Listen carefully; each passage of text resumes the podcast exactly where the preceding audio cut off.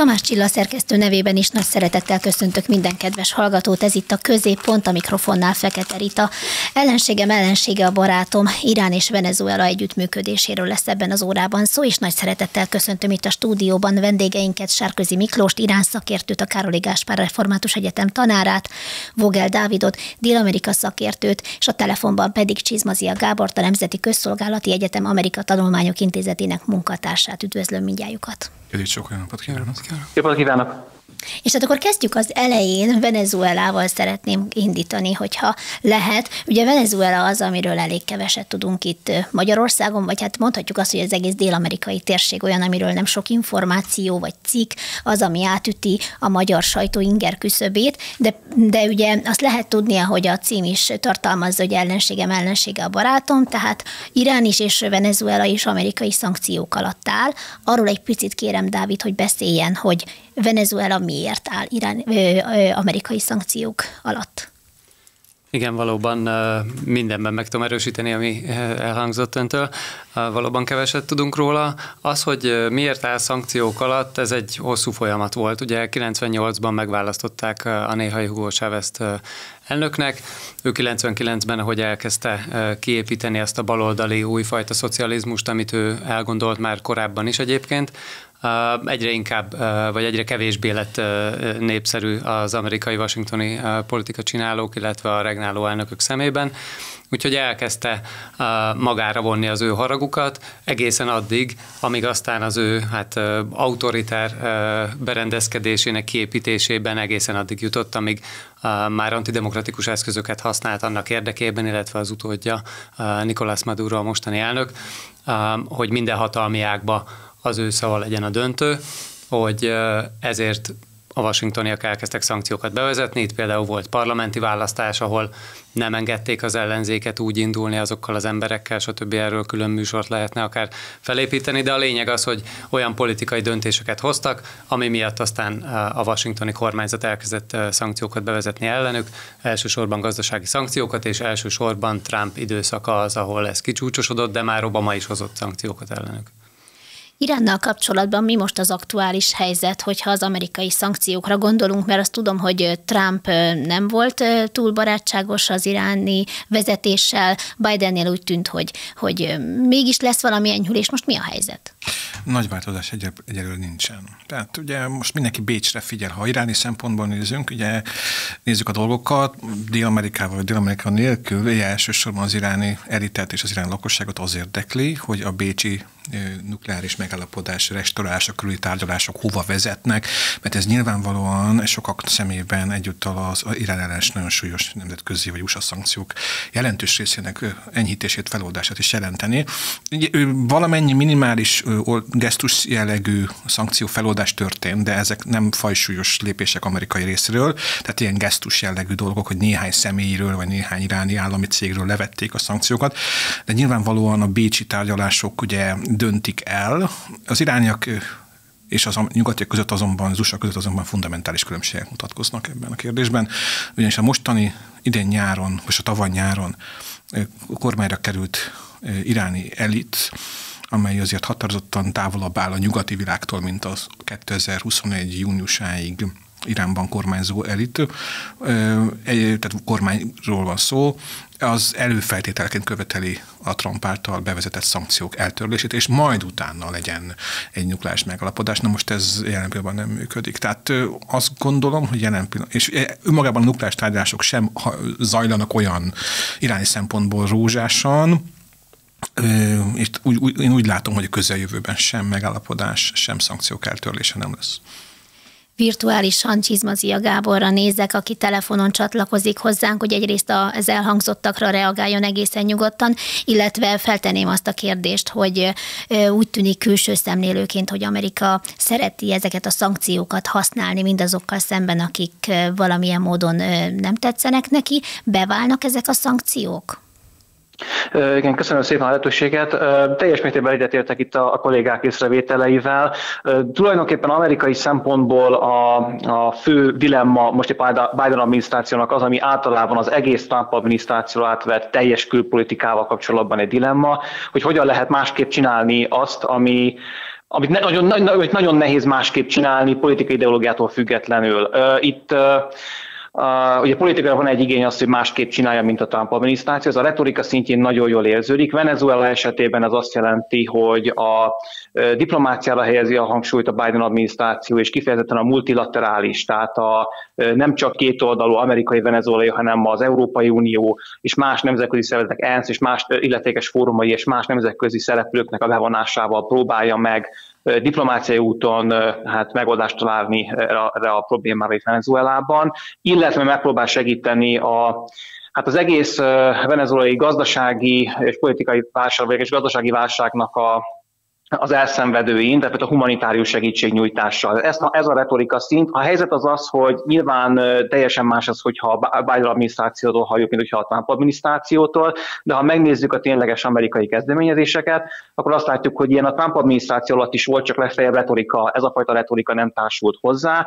Tehát ez az egyik a venezuelai vonalon. Az iráni vonalon ugyanez a helyzet, hogy ugye az atomtár, a nukleáris 2015-ben megkötött ugye GCPOA-nek nevezett csak röviden ugye a nukleáris megállapodás, több a nukleáris megállapodást, amit ugye a, Trump adminisztráció visszalépett, azt valahogyan újra tető alá lehet-e hozni. És igazából azért mondom, hogy itt valahogy hát mást kell csinálni úgy, hogy mégsem lehet más csinálni, tehát négyszöglegesíteni a kört, mert ez egy intellektuális dilemma az amerikai külpolitikával általában, és akkor ezzel reflektálnék a második kérdésre, hogy működnek-e a szankciók, és hogyan kell alkalmazni a szankciókat.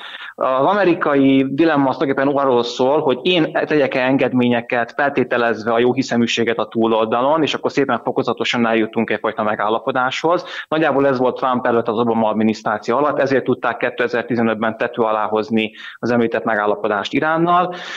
Viszont az ellenérv az úgy szól, hogy a másik fél, mivel nem jó hiszemű, ezért kiátsza ezeket a lehetőségeket. Ez volt a kritika annak idején az Irán politikával kapcsolatban. Ezt azért mondom, mert jelen pillanatban is teljesen mértékben egyetértek az elhangzottakkal. Valóban eléggé szkeptikusak az amerikai megfigyelők is és szakértők is az iráni nukleáris megállapodásra kapcsolatban, és pont ugyanaz a logika alapján, amiért annak idején a kritikusok már eleve a 2010-es megállapodást is kritizálták, mert hogy egyszerűen ők azt látják, hogy az iráni fél úgymond bezsebelni magát az engedményeket, de nem szívesen vállalna újakat magára, legalábbis kompromisszumokat kötni. Ugyanez a dilemma volt a Venezuela esetében, amikor a Trump adminisztráció azt mondta, hogy Nicolás Maduro-nak először előbb kell lemondania, mint hogy ideiglenes választásokat, vagy új választásokat írjanak ki. Tehát úgy tetszik, több engedményt kell tennie ahhoz, hogy előbb, hogy normalizálódjon a helyzet. Mert ez azért volt fontos, mert hogy ez volt az a pont, ahol például megtört az egység az, az Egyesült Államok és az Európai Unió között.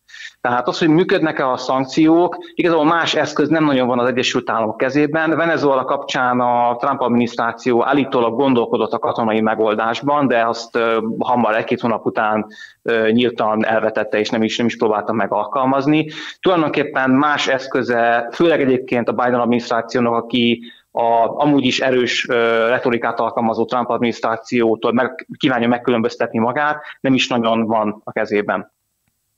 Beszéljünk egy picit akkor erről a konkrét megállapodásról, ami az apropója is ennek a beszélgetésnek, és hadd kérdezzem meg akkor Vogel Dávidtól, hogy Venezuelának mit hoz ez a megállapodás, pontosan mit akar? Hát a megállapodás ugye már egy, egy ideje van több mint 300 megállapodás a két ország között, ez csak a, a Chávez óta eltelt időszakot, ha vesszük, tehát ez a, a baloldali talán felvirágzása a két ország kapcsolatának. És itt elsősorban ugye egy olyan országról beszélünk, mindkét ország esetében egyébként, ami hatalmas kőolajtartalékokkal rendelkezik. Venezuela a legnagyobb bizonyított kőolajtartalékokkal rendelkezik, de nem igazán lehet azért összehasonlítani mondjuk az öbölmenti olajat a venezuelai olajjal, sokkal nehezebb olaj, savasabb, sokkal több mindent kell hozzáadni adalékokat, és pont itt csúszik el egyébként az egész venezuelai kőolaj hatalom, vagy, vagy az a remény, amit ők a saját kőolaj vagyonukhoz fűztek, mert nem tudják finomítani őket, vagy nem tudják finomítani a kőolajukat, nem tudják még csak a belső piacukat sem ellátni, mert nem tudják úgy feldolgozni, és ez a megállapodás egyébként, aminek már ilyen megelőző megállapodásai már egészen 2020 tavaszától voltak. Különböző kőolaj származékokat fog eljutatni Iránból Venezuelába, Venezuelából ezt a nagyon nehéz olajat fogja eljutatni Iránba, és különböző mellékmegállapodások keretében pedig olyan termékek jutnak be Venezuelába, ugye ez egy olyan ország, ami eszméletlenül nagy importra szorul, mert hogy a saját ellátására sem képes a kozmetikai termékektől kezdve az orvosi termékeken át nagyon sok mindent fel lehetne sorolni. Ezeket egyébként szép lassan építették ki azokon a tárgyalásokon, amikor mondjuk Delcy Rodriguez járt Iránban, rengetegszer jártak a két ország vezetői, ha vesszük még chávez akkor, akkor ő is, de Nicolás Maduro is. Tehát ez egy, ez egy hosszas folyamat volt, és ugye most bejelentették december végén, hogy Maduro elnök a nagyon korábbi jövőben, tehát hogy egy-két hónapon belül akár Teheránba fog látogatni.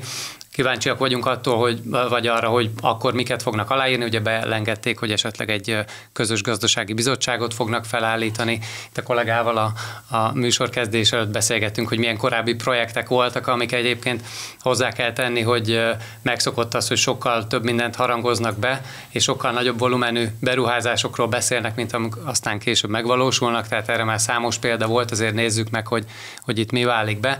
De egyébként azt már el lehet mondani, hogy 12 két ilyen szupertankernyi kőolajszármazék azért meg gazdát cserélt, annak ellenére, hogy ugye, ahogy Gábor is említette, és abszolút meg akarom ezt erősíteni, hogy multilaterális vonalon próbálkozik az Egyesült Államok, tehát azokat a harmadik államokat is szeretné elkapni, akik segítik ezt a két országot. Na most éppen ezért látunk olyanokat, hogy egy-egy kőolajszállítmányt három-négyszer átfejtenek hajóról hajóra a nyílt óceánon, ami eszméletlenül veszélyes, környezetrongáló, stb.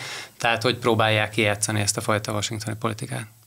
Na akkor egy kicsit avassuk be a hallgatókat is abba, hogy akkor Irán mit keres Dél-Amerikába, és milyen projekteken dolgozik, és mit nyer a Venezuelával való együttműködésben. Irán igen, tehát nagyon jó a kérdés, mert itt nem csupán Venezueláról van szó. Tehát Iránnak Venezuela úgy tűnik kiemelt partner, itt nyilván az a kőolaj körüli ügyek okozzák ezt, de az iráni aktivitás nem korlátozódik csak és kizárólag Venezuelára, hanem azt fel tudok sorolni néhány országot, mint Kuba, Nicaragua, Ecuador, Argentína, Venezuela, Peru, ahol úgy nagyjából 2005 óta mérhető egy bizonyos fajta irányaktivitás, ennek a fő oka egy filozófiai, vagy, vagy nem is tudom, politikai, világnézeti ok. A, ti sem vagytok jobban az USA-val, tehát van egy dél-amerikai, én nem vagyok dél-amerikai szakértő, de van azt egy elésen kritikus dél-amerikai, többnyire baloldali hátterű USA ellenesség. Van a közel-keleten Irán, amelynek 1979 óta, hát nevezzük úgy politikai krédója, egyfajta ugyanilyen ilyen, ilyen ilyen antikoloniális, nyugatellenes, azon belül kiemelten USA ellenes felfogás, és nyilván itt a két fél érdekei találkoznak, miközben persze ideológiailag vagy világnézetileg nagyon távol vannak egymástól, hiszen egy bal, többnyire baloldali hátterű nem kicsit populista vezetők, mint Korea, vagy mint Chavez, vagy mint Castro állnak egy csoportban az iráni politikai eléten. Az iráni politikai eléten belül is azért vannak különbségek. Ez a venezuelai kapcsolat az 2005 után futott föl, ehhez kellett Chavez, de kellett iráni oldalon Mahmoud Ahmadinejad is. Ugye, akit ma már nem nagyon emlegetünk olyan sűrűn az iráni politikában, de ő egy iráni populista, erősen izraelenes, radikális, olykor megdöbbentő kijelentésekre ragadtató iráni exelnök volt, és itt van Chavez és Ahmadinejad között egyfajta akár karakterbeli hasonlóság is, és ők személyesen is kedvelték egymást. Chavez haláláig, az 10 valahány, 13-14-szer járt Teheránban, az Ahmadinejad szintén jó párszor megfordult Dél-Amerikában. Én láttam olyan filmeket, ahol Ahmadinejadot táncra, táncra perdítették, ami azért pikáns, mert ugye Iránban a, a nyilvános tánc az be van tiltva, de hát ugye aztán ugye Castro többször járt szintén, és maratoni hosszúságú beszédei Teheránban is elmondta, egyszer 2000 körül végigolvastam, ami az állt, hogy annak az volt a motto, hogy ti elüldöztétek a sahot innen, 79-ben, de az igazi sah a mi partjainknál van. Tehát itt, itt jön össze például egy kapcsolat. Na most ugye 2005 után, vagy 2008 után főleg Chavez idejében Venezuelába közvetlen repülőjáratot hoztak létre az irániak. Több száz iráni mérnököt telepítettek ki lakóparkokat tervezni. Autó, közös venezuela-iráni aut, olcsó népautó projekt indult, ami nem annyira vált be állítólag, külön venezuela-iráni bankot hoztak. Ez nem most, tehát ez több mint egy tíz éves történet katonai együttműködés van a két ország között, tehát iráni vadászgépek, egyáltalán iráni katonai tréningező szakemberek nem is kis csoportja jött venezuelai hadsereget támogatni. Most mi a lényeg? Nyilván nekik a Chavez, illetve a Maduro kormánynak a fenntartása, életben tartása nagyon fontos. Másfelől miért éri meg, miért éri meg nekik, az volt a kérdés második rész. Azért, mert nyilván az olcsó iráni importtermékeket lehet teríteni. Iránnak ugye nagyon nincsenek olyan komoly partnerei. Dél-Amerika viszont ilyen szempontból nekik jó felvevő piac lehet, és nem így gondoltam olyasmit, hogy például az irániaknak a venezuelák aranyban fizetnének. Ami meg nagyon fontos, mert az aranynak az értéke az független ugye az a dollár, a riál árfolyam ingadozástól. Tehát itt vannak kőkemény gazdasági megfontolások is.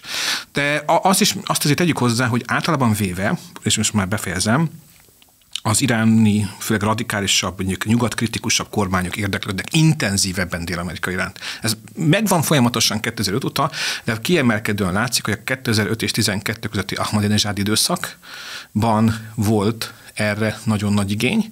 Utána a Rohani alatt nem volt, persze megvoltak a jelszavak, de mégsem olyan intenzív, és most a hatalomra került Raisi féle kormány élén Amir Abdullahian külügyminiszterrel, aki, az, a, aki már benne volt a 12 előtti államaparátusban is, újra elővették erősen a dél-amerikai dolgot. Megjegyzem még egy utolsó gondolat, van egy spanyol nyelvű iráni hírtelevízió is, amely 2009 óta sugároz Dél-Amerikában. Nyilván ezeket a gazdasági, politikai célokat próbálja ezt támogatni. Ingyen kórházat hoztak létre például Perúban, ahol kecsua indiánokat gyógyítottak iráni doktorok 2010 körül zárója bezárva.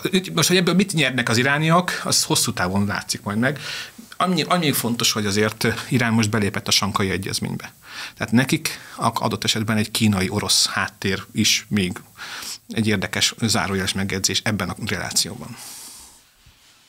Annyival egészítenem ki a kollégát, nagyon örülök, hogy erre a Chávez Ahmadinejad barátságra külön szó is került, mert hogy tényleg annyira meghatározta azt, hogy a két vezető mennyire jobban volt egymással, és nem csak a tánc miatt, de utána, ha jól tudom, még egy dolog miatt problémába, bajba került otthon a, a főleg szélsőségesek kapcsán Ahmadinejad elnök, hogy ő olyan nekrológot írt Chávez halála után, amiben több olyan keresztény idézetet is lehozott az újság, illetve hát internetes napilap, ami miatt bajba került, illetve amikor elment a temetésre, akkor az özvegyet hát nyilvánosan megölelte, ami ugye szigorúan tilos, ugye egy olyan nőt, aki nem családtag, nem feleség megölelni nyilvánosan, tehát hogy, hogy olyan dolgokat lehetne itt elmondani a kettőjük barátságánál, de akár még Bolíviát is lehetne említeni, ugye van egy Alba Védelmi és Biztonsági Akadémia, ez egy kis uh-huh. regionális szervezet, amit szintén két vezetőnek, Chaveznek és Castrónak, Fidel Castrónak a barátsága hívott életre, aztán egy regionális szervezet lett belőle,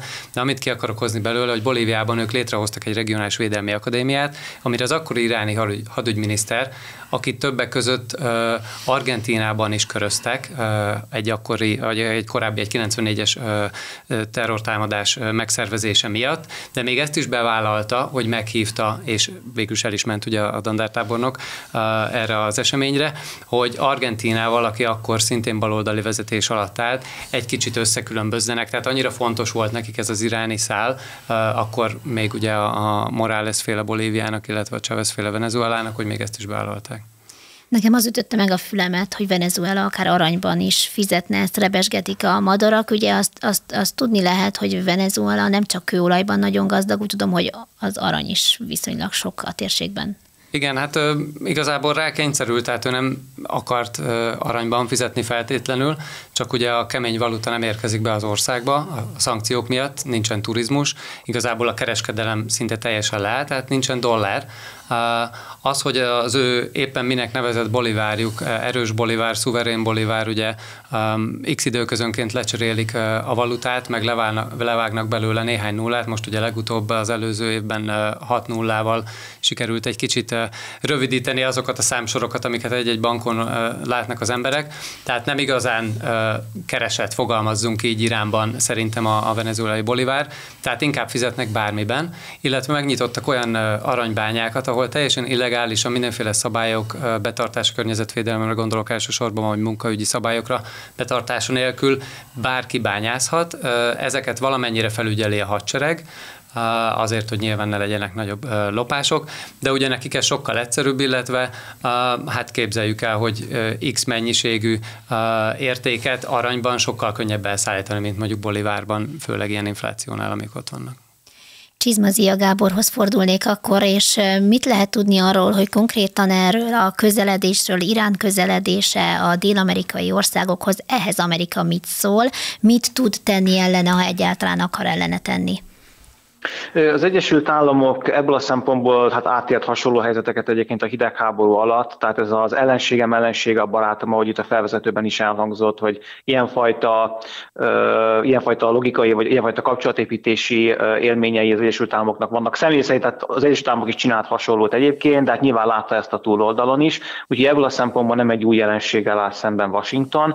Értelemszerűen nem örül neki, na most a, a, a, a, a Trump adminisztráció alatt volt kifejezetten ez, ez markánsan kifejtve a 2017-es Nemzeti Biztonsági Stratégiában. Ezt azért hangsúlyozom, mert eh, ugye hivatalosan az, hogy mi egy adott adminisztrációnak az álláspontja a világról, azt hivatalosan ezekben a Nemzeti Biztonsági Stratégiában teszi közzé. Gyakorlatilag ez visszamegy eh, az 1940-es évekre, de főleg, hogy 1980-as évek óta kötelező ezt elméletileg évente közzé tennie. Ezt egyébként általában nem teszik meg a kormányok. Minden esetre minden kormány legalább egyet, vagy általában kettőt, attól hogy mennyi ciklusig, hány ciklusig van hivatalban, kiad. Na most a 2017-es a Trump-féle biztonsági stratégia azért volt egy mérföldkő, mert nagyon nyersen és nagyon szókimondóan fejtett ki olyan hát, realitásokat, amelyeket sok esetben addig is lehetett tudni, csak nem volt ilyen típusú dokumentumokban, vagy ilyen szintű megjegyzésekben ennyire markánsan kijelentve.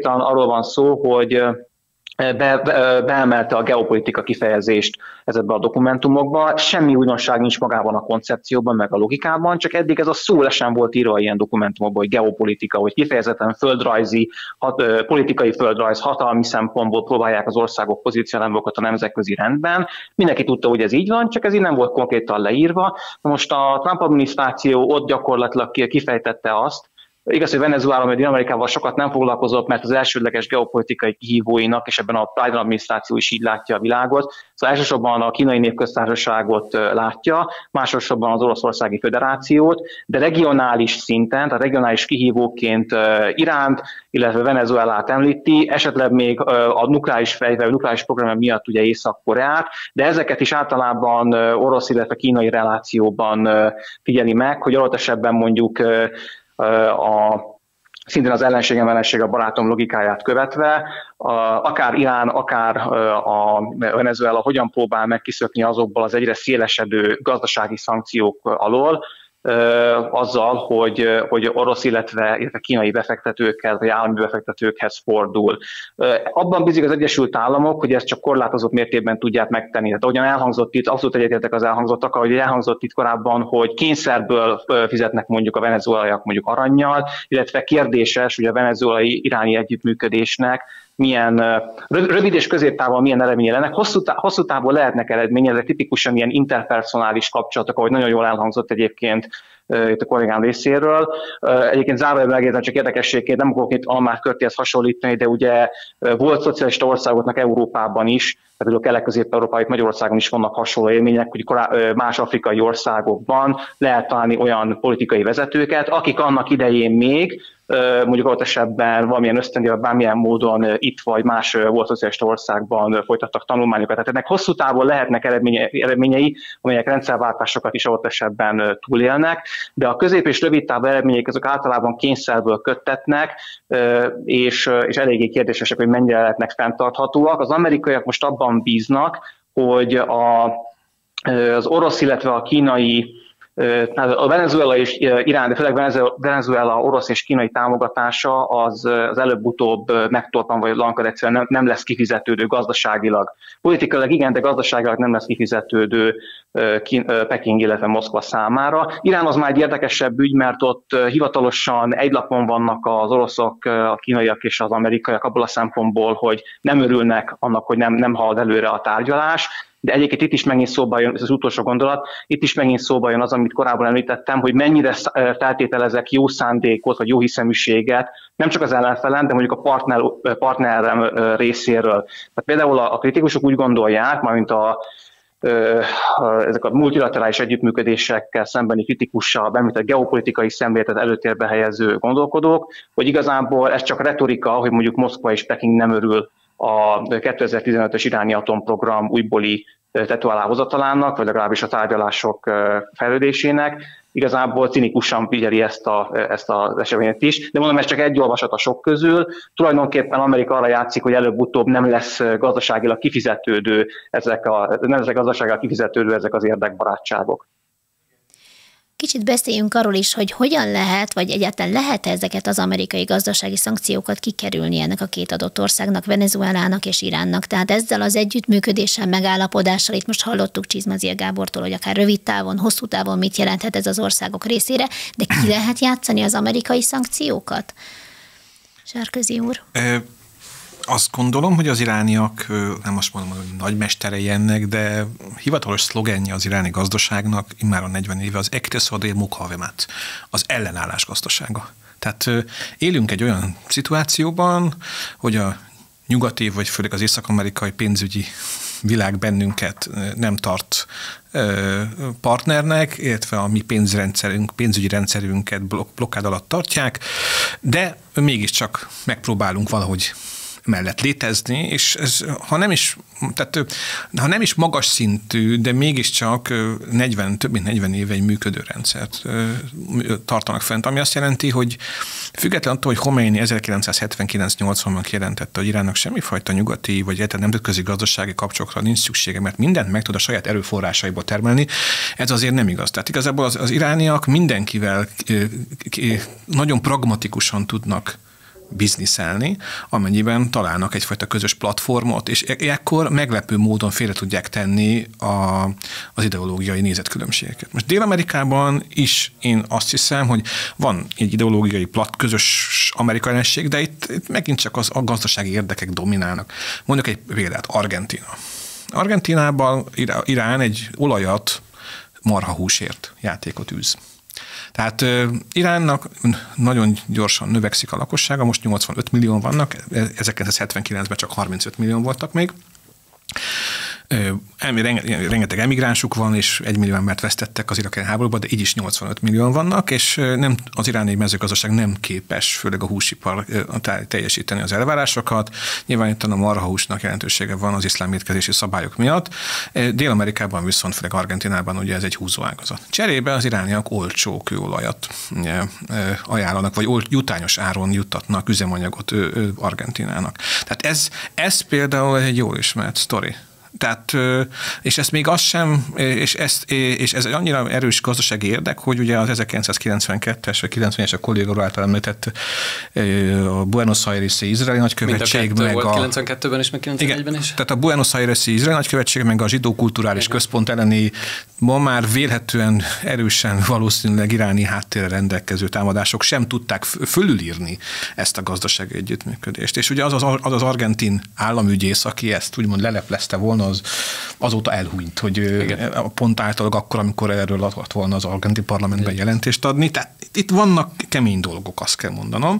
Mégis azonban itt országonként különbözik, hogy kik mit csinálnak. Ott van például az Nicaragua, ott az irányak egy kikötőt akartak építeni. Valamilyen olyan speciális kikötőt, ami miatt egy csomó földtöltet ki kellett volna sajátítani. Az most megakad, de ebből ők rendkívül módon investáltak volna.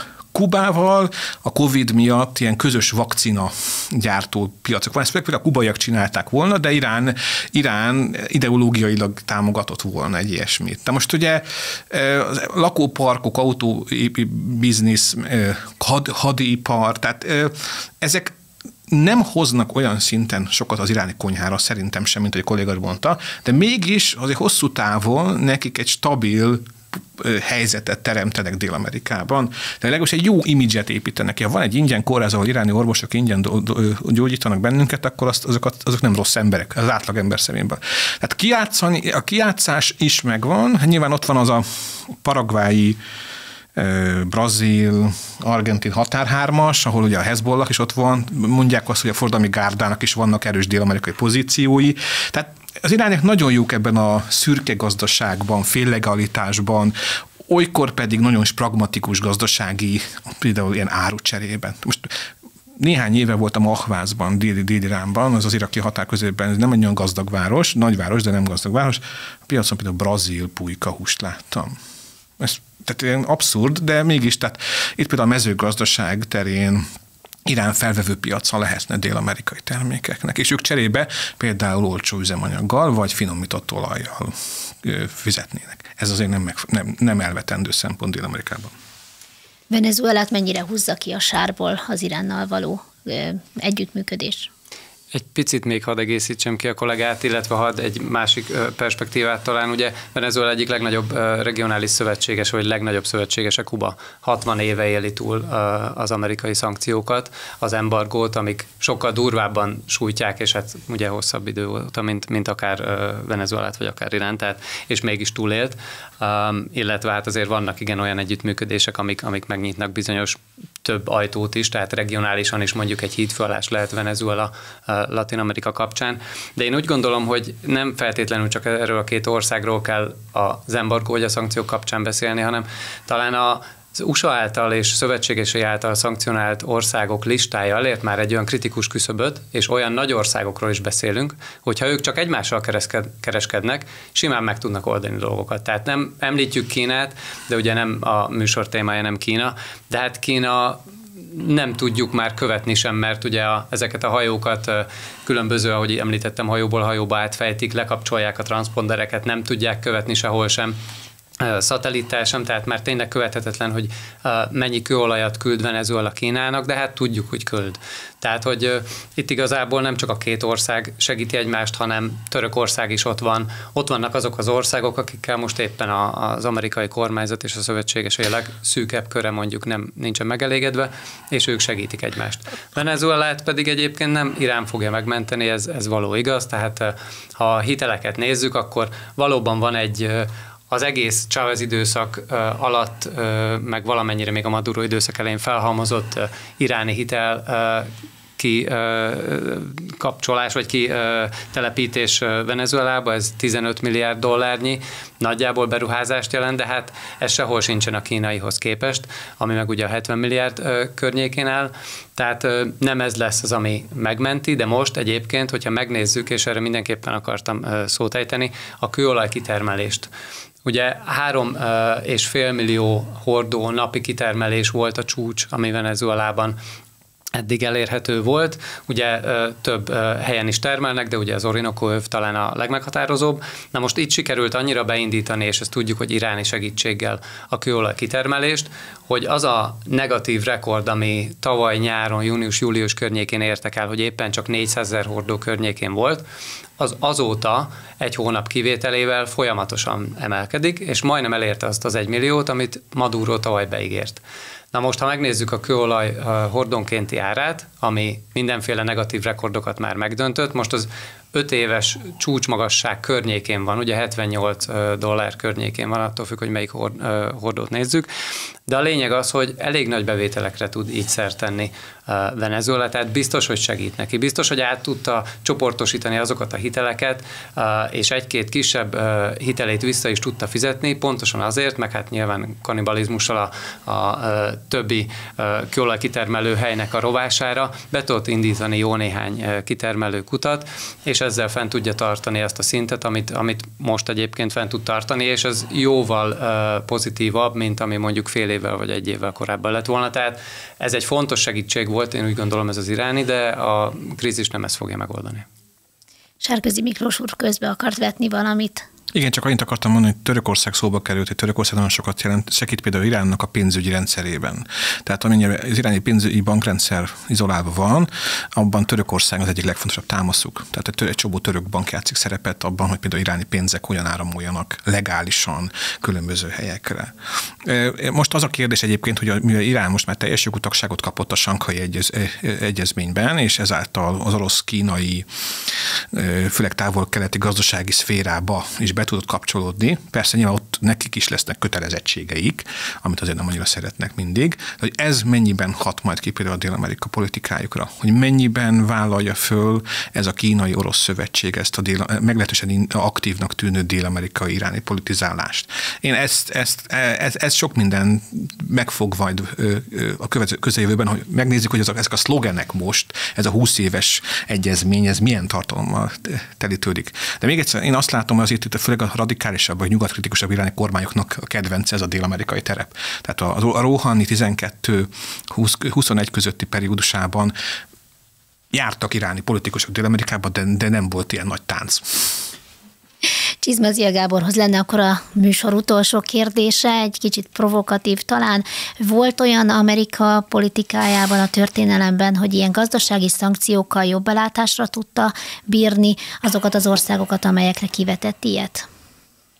Igen, jogos a kérdés egyébként. Egyébként megjegyzem az elején, hogy a kritikusok azt mondják a szankciópolitikára, hogy egyszerűen nem, nem működik, mert hogy ugye főleg autoritár rezsimekkel szemben nem működik. Ugye a szankciópolitika azt feltételezi, hogy abból a kimondatlan alapfeltevésből indul ki, hogy a, az egyre szélesedő gazdasági szankciók előbb-utóbb hazai belső társadalmi nyomás alá fogják helyezni a rendszert. És értelemszerűen ez demokratikus rendszerekben simán működhet, minél kevésbé demokratikus egy, egy, egy országnak a berendezkedése, annál kevésbé valószínű, hogy ez működni fog, lévő, hogy elfolytják azokat a civil társadalmi és egyéb csator, politikai és egyéb csatornákat a hatalom részéről, ahol ezeket, a, ahol ezeket az elégtelenségeket vagy, vagy panaszokat ki lehet fejteni. Vannak egyébként kisebb sikerek, tehát léteznek szankciópolitikának kisebb sikerei. Ugye említettem itt a 2015-ös iráni megállapodást, de azt látni kell, hogy ugye attól függ, hogy mit nevezünk sikernek. Tudom, hogy ez, ez most relativizálja a problémát, de tényleg gyakorlatilag itt ez az egyik alaptézis, hogy ami kompromisszum megköttetik, hogy az egész, bocsánat, csak egy gondolat, az egész szankciópolitikának a lényege az, amire korábban is utaltam, hogy ennél durvább eszköz, konkrétan katonai eszközt ne kelljen alkalmazni. Ugye ebben nagyon mindenki egyetért, hogy igazából ez nem fenntartható, és legalábbis nem is költséghatékony az Egyesült Államok részéről sem, most a konkrét példánál maradjak. Úgyhogy ahhoz képest, hogyha valamilyen kompromisszumot tudnak elérni, amivel még nem is mindenki elégedett, de a gazdasági szankciók elégségesek voltak ahhoz, hogy ezt elérjék, például az említett 2015-ös irány iráni megállapodás, multilaterális megállapodás, akkor tulajdonképpen azt, azt el lehet mondjuk ott esetben győzelemként könyvelni. Az más kérdés, hogy egyébként ezek törékeny győzelmek, amint azt a hát melléketából is mutatja, hogy elég csak egy félnek visszalépnie tőle, és onnantól kezdve elkezdett, hogy helyrehozhatatlan állapotba kerül maga a megállapodás. Tehát ebből a szempontból a gazdasági szankcióknak borzasztóan vegyes a megítélésük, de mondom, nincs igazából más életképes alternatíva, mert a a katonai beavatkozásokat szokták felhozni hát sokkal hatásosabb megoldásokként, de hát arra meg igazából reális igény gyakorlatilag nincs. Nagyon szépen köszönöm szakértő vendégeinknek, hogy elfogadták a meghívást és segítettek kontextusba helyezni az Irán és Venezuela között létrejövő együttműködési megállapodást. Itt volt velünk Sárközi Miklós Irán szakértő, a Károli Gáspár Református Egyetem tanára, Vogel Dávid Dél-Amerika szakértő és Csizmazia Gábor a telefonban a Nemzeti Közszolgálati Egyetem Amerika Tanulmányok Intézetének munkatársa. További szép napot kívánok mindjájuknak. Köszönjük, Köszönjük szépen. Köszönjük viszont.